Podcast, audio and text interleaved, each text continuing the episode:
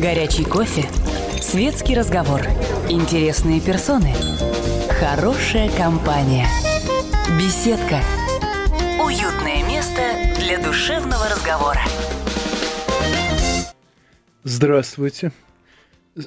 Сегодня вы можете, как обычно, позвонить в беседку «Комсомольской правды» по телефону 8 800 200 ровно 9702 и на ваши ответы э, и на ваши вопросы, извините, даст ответы э, издательский директор группы «Однако» Андрей Вячеславович Сорокин.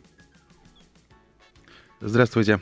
Э, ну а пока вопросов не последовало, мы будем обсуждать тот вопрос, который уже довольно долго обсуждается на сайте этой самой группы, однако, а именно выбор пути. Э, естественно, для всей нашей страны. Конкретно, будем ли мы вообще выбирать этот путь сами, или будем, как и прежде, ориентироваться на подсказки разнообразных добрых дядей. Э, на эту тему там было уже много публикаций, но я решил, э, что мы будем не пересказывать эти публикации, их-то вы можете посмотреть прямо на сайте, а попробуем порассуждать дополнительно. Хотя, конечно же, мы затронем и многое из того, что на сайте уже опубликовано. Здравствуйте еще раз. Ну, вообще-то тема «Выбор пути», она, э, на мой взгляд, достаточно искусственна, потому что э,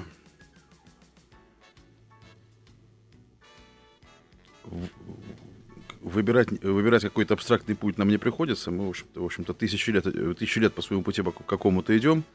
Особый, там, третий путь, или европейский, или азиатский, в общем-то, не суть. Э, есть тысячелетняя история э, России, есть э, внутренняя логика и единство этой истории.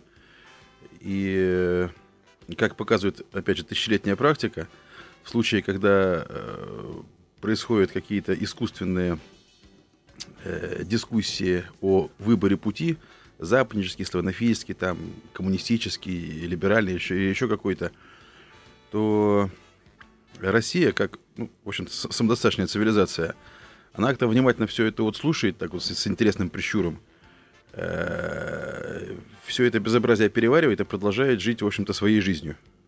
Ну, раз уж зашла речь о тысячелетней истории Руси, точнее, в прошлом году э, Руси как единому государству исполнилось 1150 лет, то напомню, с чего началось это единое государство. Началось оно, по сути дела, с янтарного пути, или, как говорили в наших летописях, путь из варяг в греки, то есть из Балтийского моря в Средиземное. Путь этот возник в связи с тем, что после распада западной части Римской империи – Восточная ее часть оказалась отрезана от Балтики множеством мелких э, беспредельщиков с уголовными замашками, которые лишь через несколько веков пообтесались до уровня рыцарей, но продолжали грабить проезжающих через их владения примерно до середины второго тысячелетия. Ну и, естественно, купцы, что поумнее, решили двигаться в обход. В обход тоже хватало местных э, разбойничков, но, во-первых, все-таки не таких беспредельщиков, как европейские, поскольку жили на большем расстоянии друг от друга и поэтому реже били друг другу морды. А во-вторых, что самое главное – хитрые греческие купцы, а восточная часть Римской империи, э, в ней тон задавали в первую очередь греки. Так вот, хитрые греческие купцы догадались найти одного пахана покруче, проплатить его разок так, чтобы он подмял под себя всех остальных, и после этого делиться уже только с этим паханом в обмен на то, что он обеспечивает порядок вдоль всего пути. Выбрали э, киевского князя, потому что Киев стоял на пересечении янтарного пути с северной веткой Шелкового, поэтому киевский князь имел дополнительный источник доходов, и ему надо было заплатить меньше, чем всем прочим, за достижение того же результата.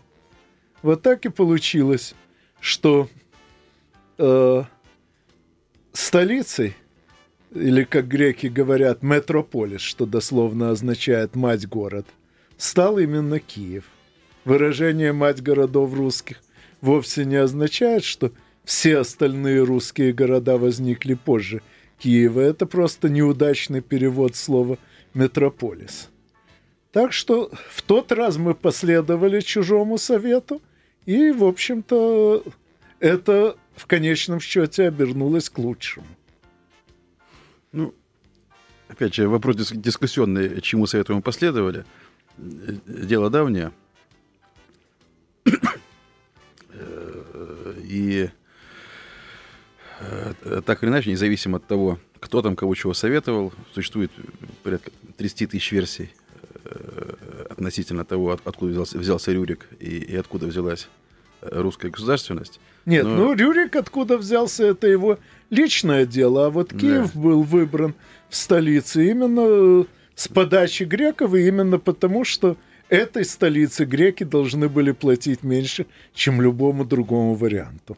Ну, скажем так, не, э, не уверен, что, им, что именно греки стали так, э, такими вот важными э, советчиками в деле, в деле возникновения русского государства, оно возникло естественным образом, потому что, ну, ну так положено. Если, если есть достаточно большой, большая группа племен, склонных к по объективным причинам склонных к лондонскому без всяких греков, без всяких скандинавов и без всяких татаро-монгол, да, которых еще в тот момент еще не было, вот, то понятно, что э, так, такого рода единение и э, такого рода возникновение государственности, оно происходит не в вакууме, а происходит э, в конкретных обстоятельствах, среди которых были, естественно, и греки. Вот, так что в данном случае ну, ну, у греков... Греческие советы да, да. в данном случае, ну, может быть, ну, не, не совсем сказать, точная формулировка. что и у греков, и у русских был выбор между тремя вариантами столицы. То есть в районе Янтарного пути было еще два места, кроме Киева, где были дополнительные источники доходов, кроме Янтарного пути. А именно, это Новгород, который, с одной стороны, немало зарабатывал внутри балтийской торговли, так называемой ганзейской, от слова «ганза» – «союз». В общем, э, на Балтике довольно быстро после периода феодальной раздробленности э, основные э, э, основные э, торговцы договорились между собой и стали э, торговать совместно, союзно. Так вот, Новгород имел немалый доход от внутри балтийской торговли. И второй центр силы – это Галич. Ну, тут из самого названия видно, откуда у него сила. Галас – это соль. Пока не разработали современные методы консервации э, пищи, э, обладание соляным источником это было примерно то же, что сейчас сидеть на нефтяной скважине. Э, немецкий город Галле, испанская Галисия, э, Вологодский соль Галич – это все места, где добывали соль и где поэтому купались в деньгах. Э, но Галич имел один крупный недостаток. Он в горах – то есть, с одной стороны, до него добраться трудно, а с другой стороны, из него трудно организовать поход на усмирение кого-нибудь непокорного. с походами как раз легче всего было именно у господина Великого Новгорода, поскольку на Балтике было несметное множество нищих, голодных скандинавов, готовых рубить кого угодно в капусту за э, ну, практически только за харч и одежу. Э, поэтому э, новгородские князья при необходимости могли набрать себе дружину практически любого размера. Поэтому, если в Киеве начинался какой-то распад, разброды, шатания, то в итоге очередным киевским великим князем обычно становился тот, кто к моменту этого разброда был князем в Новгороде и мог набрать дружину. Но все-таки э, Галич слишком оторван горами от дороги. У Новгорода хватает своих внутри балтийских дел, поэтому центром всего янтарного пути стал именно Киев. Ну, так или иначе, русское государство должно было возникнуть, оно возникло. Так, ну тут уже возникли звонки, это тоже должно было случиться. Игорь, здравствуйте. Антон Александрович, здравствуйте. Здравствуйте. Здравствуйте. Антон Александрович, я не мог даже подумать, что вы будете в этой теме так хорошо осведомлены. Вот. Спасибо. Вы меня слышите? Да, слышу, конечно. А, я, я бы хотел вам выслать одну свою вещь, реферат небольшой по этой теме. И чтобы вы дали им оценку. Там, э, в общем... Ну, понятно. Вот нет, нет. Я не буду вдаваться в подробности. Сожалею, но я же на самом деле не историк. Я просто пересказал кратко результаты исследований нескольких моих знакомых историков, занимавшихся этой темой. Так что Э, лучше всего будет, если вы э, вышлете на э, адрес радиостанции для меня какое-нибудь сообщение, где укажете координаты этого реферата, мне их передадут. а я, соответственно, передам ну, коллегам. заниматься. Я, я так никому не доверяю. Работа очень серьезная, потому что... Ну, вот нет, естественно, я тоже волки. посмотрю. Но главное, я передам своим коллегам, занимающимся этой темой профессионально. Не, ну высылать на комсомольскую правду не хотел бы. Если бы на У, ваш адрес. Увы. Какой-то. Ну, поищите в интернете э, мой номер а телефона. вас найти, и, да?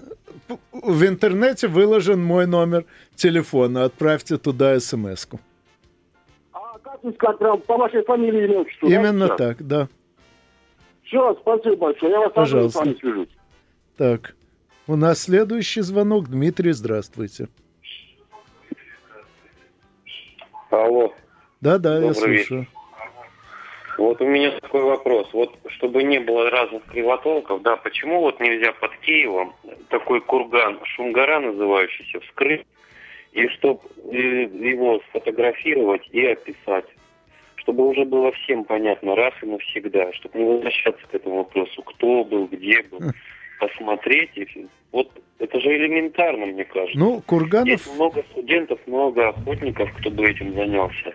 Тем более русским сейчас наступил такой момент, когда им интересна своя история. Понятно. Ну, Курганов под Киевом много. Некоторые из них уже вскрыты. Э, некоторые, надеюсь, будут вскрыты, но в любом случае, понимаете, археологические данные сами по себе это еще далеко не все.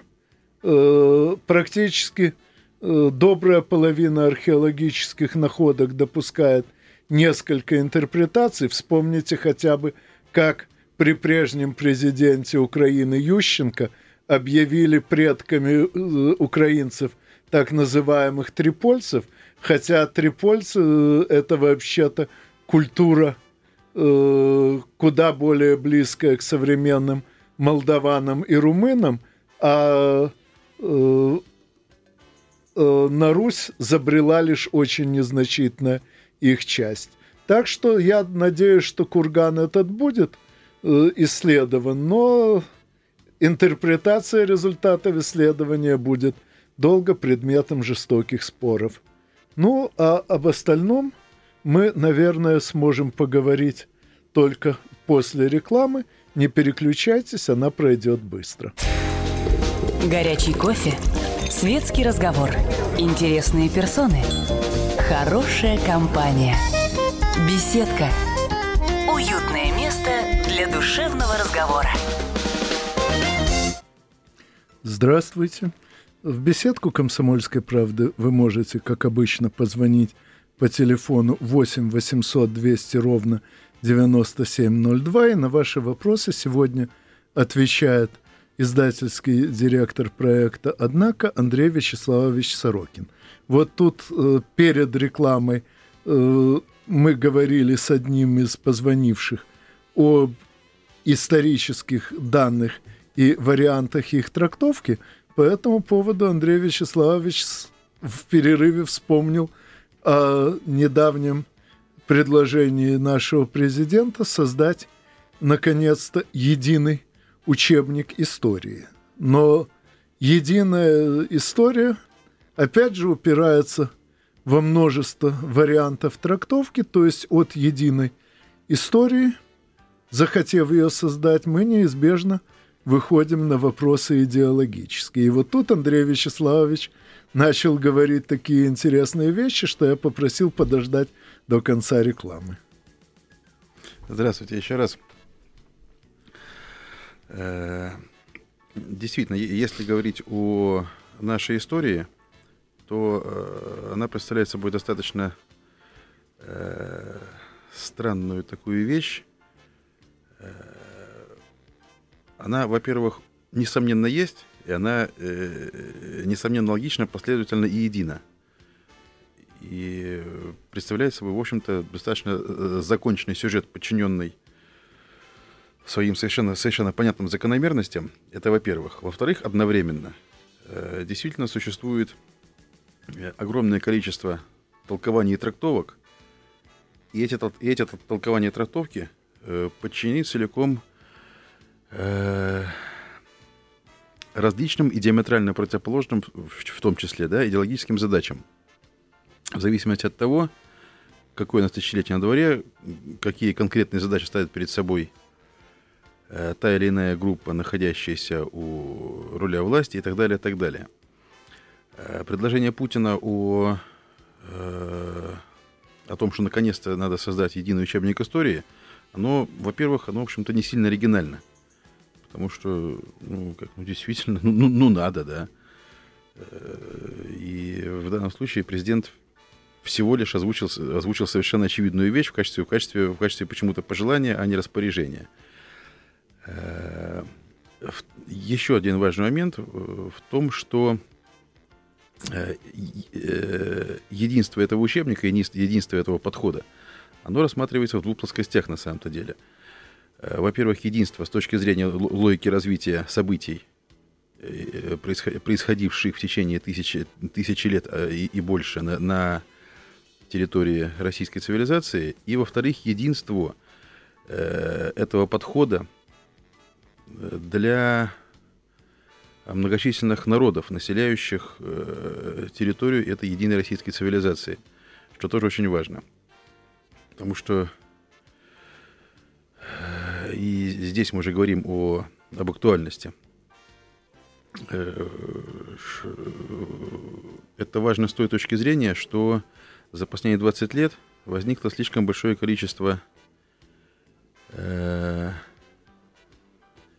слишком большое количество факторов искусственных, разделяющих э, э, разделяющих народы, э, э, жившие, жившие тысячу лет на одной этой земле и творивших, творивших эту самую одну единую историю.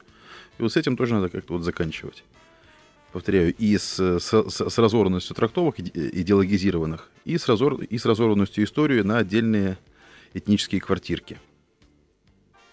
Так, тут нам звонок опять. Михаил, здравствуйте. А, здравствуйте, добрый вечер. Я заранее извиняюсь, может быть, вопрос будет не очень удобный. У меня вот вопрос такой, что вот если взять, допустим, а, теорию Фоменко и Губерева, то получается одна политическая картина. Если взять классический, так сказать, э, учебник истории, получается вторая. что называется, картина. А если, допустим, прочитать Формозова, записки археолога, и, в общем, понять, как приблизительно историки работают, ну, по крайней мере, там, хорошо написано, вот, то ты начинаешь понимать, что большинство историков в настоящее время, они, собственно, выполняют в основном политический заказ, но даже не занимаются собственно, тем, чем должны заниматься. То есть они не занимаются проверкой фактов и их э, классификацией, а занимаются именно интерпретацией. Вот что вы на эту тему думаете? Понятно. Ну, начну я, если позволите. И начну с того, что у фом... теории Фоменко и Гумилева совершенно разные – Э, и даже в тех случаях, когда они говорят об одном и том же, а именно о едином государстве э, на всех э, просторах, грубо говоря, от Карпат до Тихого океана, то они описывают это государство очень по-разному, а главное, вписывают его в разные этнические и исторические рамки. Могу также сказать, что если теория Гумилева в принципе не поддается опровержению, поскольку не содержит никаких утверждений, которые можно было бы доказать или опровергнуть, то теория Фоменко, по счастью, содержит очень много таких утверждений, поэтому опровергнута уже давным-давно. Соответственно, строить учебники на теории Фоменко заведомо нельзя, ибо нельзя в учебниках врать. Э, строить учебники на основе теории Гумилева можно, но бессмысленно, ибо эта теория не дает никаких предсказаний, она только может описывать прошлое, но совершенно не, не способна сказать, каким образом из этого прошлого следует будущее. Соответственно, если уж говорить о, об исторических концепциях, то, насколько я могу судить, сейчас в мире нет ни одной концепции истории, кроме, концепций, э, кроме концепций Маркса и Тойнби, на основе которых можно было бы делать учебники, а концепции Маркса и Тойнби, насколько я могу судить, поддаются согласованию и в конечном счете объединению. Так что основа для единого учебника, на мой взгляд, есть. Э, да, спасибо, Анатолий Александрович. Э, основа для единого учебника истории действительно есть, но э, при этом нужно четко понимать, что история в ее современном значении является не столько наукой, ну, в разрезе, в разрезе единого учебника истории, сколько текущей и, в общем, даже стратегической политикой. Потому что история — это системообразующая, фунд, системообразующая фундаментальная дисциплина в образовании и в воспитании гражданина того или иного государства, в данном, в данном случае нашего. Так уж получилось. Это, это, это действительно фактор системообразующий, человекообразующий. И именно поэтому э, всякий раз, когда происходят попытки либо обрушения российского государства, либо его восстановления, э, самые серьезные гуманитарные баталии разворачиваются именно на исторические площадки – либо мы разоблачаем Сталина, Петра Первого или еще кого-нибудь, либо мы начинаем э, очищать э, события, факты и личности в нашей истории, назначенные по тем или иным причинам гадкими, э, мы, их, мы их начинаем возвращать в нормальное историческое поле.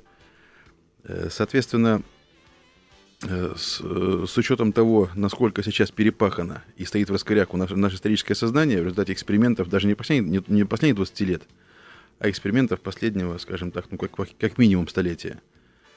Э, техническое задание по составлению учебника, э, этого, этого единого учебника истории, подчеркиваю, именно учебника, не, э, не направление исследований профессиональных ученых, историков академических, а именно учебника, который является базовым в воспитании гражданина.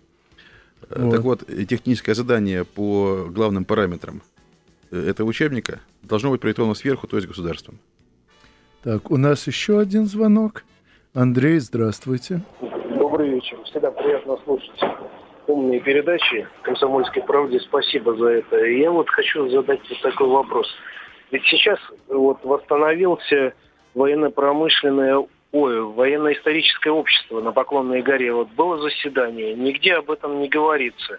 И я хочу, знаете, что я вижу реакцию интеллигенции, в кавычках, современной 20-летней, из 90-х годов, это, это Сванидзе, Венедиктов, которые параллельно сейчас ведут передачи, уже заведомо обозначая такие свои позиции, амбиции. Вот как вот э, и, и истинно вот историческое общество будет э, подвержено вот этому сопротивлению вот этих адептов, которые переписали практически историю, охраняют как собака на сене, там пугалки там Сталина выставили там всем лагеря, концлагеря, Советский Союз, СССР. Вот такие вот историки не будут ли мешать новому учебнику истории? Спасибо большое. Э, спасибо, Андрей попробую прокомментировать ваш не, не столько вопрос, сколько э, постановку темы. Э, да, действительно, это продолжение, продолжение того, о чем мы говорили буквально вот до, до вашего звонка. Это продолжение, э, продолжение той темы, что история является сейчас, ну, как, как, впрочем, и всегда, история, история как дисциплина системообразующего воспитания гражданина является, в общем-то, надо признаться, не полем научной дискуссии, а полем политических сражений – и, э, есть, и, и э, на этой поляне, э, надо признаться, последние 20 лет уж совершенно точно, совершенно естественная для России концепция нормальной, внятной, единой истории терпит поражение перед под натиском ну, всего того, всего, всего того, что вы в своем вопросе перечислили. Э, и, и, и именно поэтому попытки, такие попытки, как э, возрождение военно-исторического общества, как несомненно конструктивные и позитивные, естественно, будут встречены э, меньшинствами, будут встречены в штыки, и, и это само собой, это нужно понимать и, скажем так, рассматривать это, это всего лишь как, как, как, как текущую задачу. Так, у нас снова звонки. Евгений, здравствуйте. Здравствуйте, Анатолий Александрович. Вот вы, вы все э, обсуждаете историю, историю, а я вот э, по таким вопросам э, задаюсь. Вот, э, почему бы стране России не, не подружиться с э, великим, с нашим соседом, с Китаем? С его трудовыми ресурсами, с, с трудолюбием и с нашими э, запас, запасами. У нас очень получилась хорошая как и концессия. Конечно, не сейчас, лет через 50-100, по-моему, историки э, как бы, сейчас говорят, что сами китайцы свою политику на, на э, сто лет вперед уже спланировали. А с другой стороны, говорят, что если врага не можешь победить, попытайся сделать его своим другом. Как вот вы думаете, мы когда-нибудь бы, смотри, сейчас говорят, вот китайцы уже весь э, Понятно. Дальний Восток освоили. Ну, э, для начала. Что касается освоения Дальнего Востока. Китайцы освоили его только в коммерческом отношении, то есть там действительно много фирм, принадлежащих китайцам, но работают в этих фирмах в основном э, наши э, русские граждане, и э, китайцы, мягко говоря, не рвутся там жить. Если бы китайцам нравилась сама мысль жить в наших краях, они бы там поселились еще несколько веков назад, когда кроме них там вообще никого не было. Китайцы даже у себя в стране предпочитают жить на юге. Э, так что бояться освоения не надо, надо самим вкладываться в свои же земли. Что же касается дружбы с Китаем в целом, то это, конечно, дело полезное, но надо не только на их трудолюбие рассчитывать, но и самим уметь трудиться. Ну, поговорим об этом, как обычно, после рекламы. Горячий кофе, светский разговор, интересные персоны, хорошая компания, беседка, уютное место для душевного разговора. Здравствуйте. Э, в беседку «Комсомольской правды» вы можете, как обычно, позвонить по телефону 8 800 200 ровно 9702. На ваши вопросы сегодня отвечает издательский директор проекта «Однако» Андрей Вячеславович Сорокин. И у нас уже звонок. Александр, здравствуйте. А, добрый день. Мне вот интересно, как будет выстраиваться или какие вот э, есть ну, может быть, варианты выстраивания единой исторической линии, как бы единого учебника. Вот если покопаться в источниках, в интернете, в каких-то научных вновь появляемых появляющихся сейчас трудах, например, сейчас исследуется э, активно Таманский полуостров, там большие археологические находки. Турский Ордал проводит исследования в области истории, в частности, нашего государства и выкладывают э, свои версии исторических событий. Также можно обратиться к таким э, русским историкам, как Иловайский, Будилович, Залевский, которые, э, в принципе, э, даже современной линии, не поддерживающие это направление признаны как объективные и заслуживающие внимания. То есть и, и все это говорит, что как бы э, история Руси началась Северного Причерноморья. То есть э, оттуда как бы пошло заселение уже на север в сторону Киева и Сначала дальше до Новгорода. Вот интересно, как вот эти факты будут э, игнорироваться или будут проводиться объективные исследования истории. Спасибо, Александр. Э, значит, тут дело вот в чем. Э, то, о чем вы говорите, как раз относится не к содержанию учебника истории, а к содержанию ежедневной, повседневной, бытовой э, работы историков, как академических ученых. Исследование фактов, их, их добыча, их подтверждение или опровержение отработка их интерпретаций, увязка их э, с остальными известными фактами и прочее, прочее. Это работа академической науки. Э, результаты, результаты этой работы попадают в учебники истории после того, как они уже тысячу раз э, проверены, перепроверены, встроены. И только в таком случае они становятся реальными фактами, дополняющими собой картину, картину, картину, э, картину исторического, исторического образования. Э, так что ну, ну э, нужно просто, просто разделять эти, эти две пересекающиеся, да, смежных, но разных плоскости. А, повторяю, история как академическая наука и история как школьный предмет. Ну, а я еще дополню, что заселение наших земель э, проходило много раз – и в частности, по самой правдоподобной, на мой взгляд, теории, собственно, славяне сформировались в результате смешения жителей Северного Причерноморья и юга Балтийского побережья после того, как в результате последней германской волны великого переселения народов, проходившей со второго по IV век нашей эры. Э, те земли, которые мы сейчас называем среднерусской возвышенностью, оказались пусты. Все, кто там жил раньше, ушли на запад грабить Римскую империю, еще богатую, но уже не способную за себя постоять. И вот тогда действительно и э, с Северного Причерноморья, и с, южного, э, с Южной Прибалтики – пошли на эти земли, соответственно, иранские и балтские племена индоевропейской группы. Здесь они перемешивались, здесь в результате их смешения образовалось сразу множество племен и языков, получивших общее название славянских.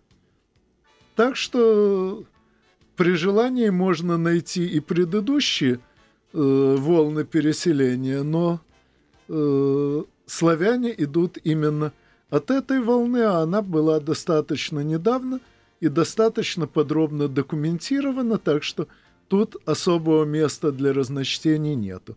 Но у нас еще звонки. Юрий Николаевич, здравствуйте. Э, добрый вечер. Как известно, в 30-е и 50-е годы прошлого века решались и крупные задачи, индустриализация, победа, космос. А почему правительство тогдашней поры не решило простой задачи – а именно налаживание э, производства колбасы без мяса и другого продовольственного фальсификата. О чем все это было? Очевидно, имеется в виду, что тогдашнее правительство, в отличие от нынешнего, не допускало э, попадания фальсификатов в торговлю. Ну, э, не допускало, в частности, потому, что на фальсификатах такие крупные задачи, как э, всеобщее образование, индустриализация и тем более победа, на фальсификатах эти задачи не решить. Ну а сейчас, как, когда никто не пытается ставить перед нами крупные задачи, то все считают, что и так сойдет. Дмитрий, здравствуйте. Алло, здравствуйте. Ну вот э, хотела бы задать вопрос вот по общему учебнику истории. Вот планируется когда-то его выпустить, возможно, как историю Великой Отечественной войны. Вот, и вопрос такой складывается. Вот многие в нашей стране, кто-то, допустим, работал вертухаем, а кто-то пострадал от репрессий. Вы понимаете, что эти люди, они ведь стоят на разных точках зрения. Есть потомки, допустим, репрессированных. Северные города вообще ими заселены, особенно сибирские. Большая часть репрессированных и их потомков – ну, мне кажется, у них разные правды, они никогда между собой друг с другом не договорятся. И вот вопрос такой еще у меня. Значит, э, значит, было расказачивание, раскулачивание. В современном уголовном кодексе статья 357 геноцид. От 20 лет до смертной казни. Кто будет из нынешних правоприемников за дела Советского Союза отвечать? И кто вернет награбленное и компенсирует? Спасибо за вопрос. Спасибо за вопрос. Э, ну, отвечать за события, происходившие в прошлом веке, наверное, будут те же самые люди э, до кучи, да, которые заодно будут отвечать за события, происходившие в XIX веке, при Иване Грозном, при Петре Алексеевиче, при Рюрике и при Ярославе Мудром. Это события, которые уже произошли, они уже закончились. И, и когда мы говорим о наследниках тех людей, которые в этих событиях участвовали, мы имеем в виду в экстремальных формах, да, вот вы, вы называли заключенные вертухаи. Э, мы говорим о, о людях, э, составляющих ну, от полутора до трех процентов населения, сегодняшнего населения страны.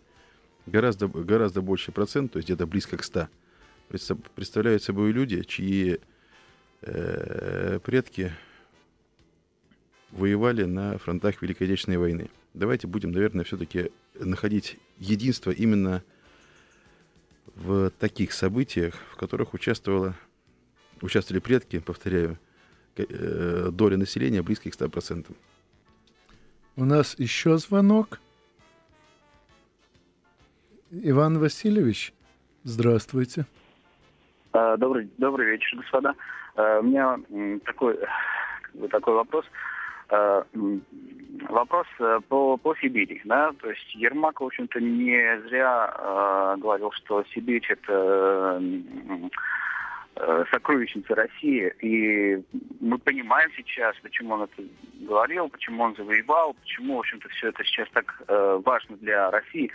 Вопрос в чем? В том, что Э, почему нынешняя власть игнорирует полностью Сибирь, да, то есть э, не хотят э, э, не хотят осваивать э, Сибирь, не хотят э, Дальний Восток э, вообще брать под под свою руку, под, под колпак России.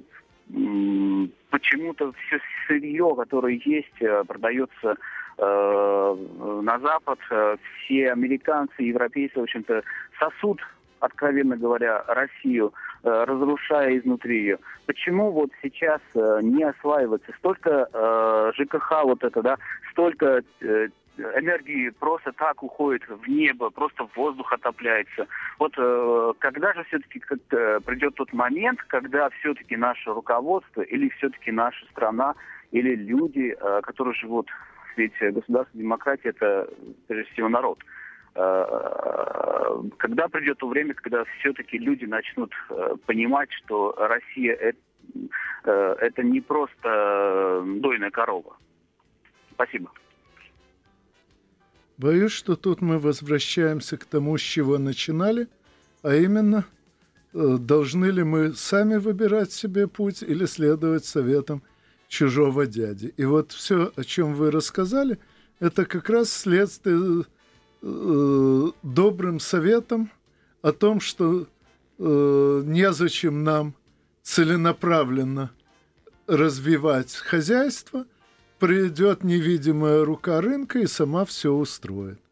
И, на мой взгляд, из этого примера видно, почему слушаться чужих советов все-таки чаще всего нежелательно, а надо жить своей головой, хотя советы принимать к сведению. Но у нас еще один звонок, от последний до конца эфира. Владимир Михайлович, здравствуйте. Здравствуйте. Вот я, мне 83 года, начало 84-го, уже вот скоро будет 84 года. Я в советское время в войну в 1943 году был направлен в железнодорожное училище в Грозном, закончил, направили в паровозное депо, я там год отработал, все документы у меня есть. Награжден за доблестный самоотверженный труд в годы Великой Отечественной войны медалью. Почему-то в советское время эта медаль приравнивалась к тем воинским частям, частям, которые были в тылу Советского Союза. А сейчас дали ветерана войны. Все, там нету даже буквы там ни одной нету. Статья номер 20 и все. И на этом конец. Где же справедливость? Ой, боюсь, что это еще одно проявление все того же нежелания жить своим умом, идти своим путем – опираться на свой опыт и на свою историю. И могу только выразить надежду, что те, кто предпочитает слушаться чужого дядю, в конце концов уйдут по пути, предложенному чужим дядей, и перестанут тащить нас за собою. Но я надеюсь, что в следующей беседе с Андреем Вячеславовичем Сорокиным мы коснемся какого-нибудь другого спектра тем. Ну а с вами, как обычно, услышимся через неделю в беседке радиостанции «Комсомольская правда». До свидания. Беседка. Беседка. Уютное место для душевного разговора.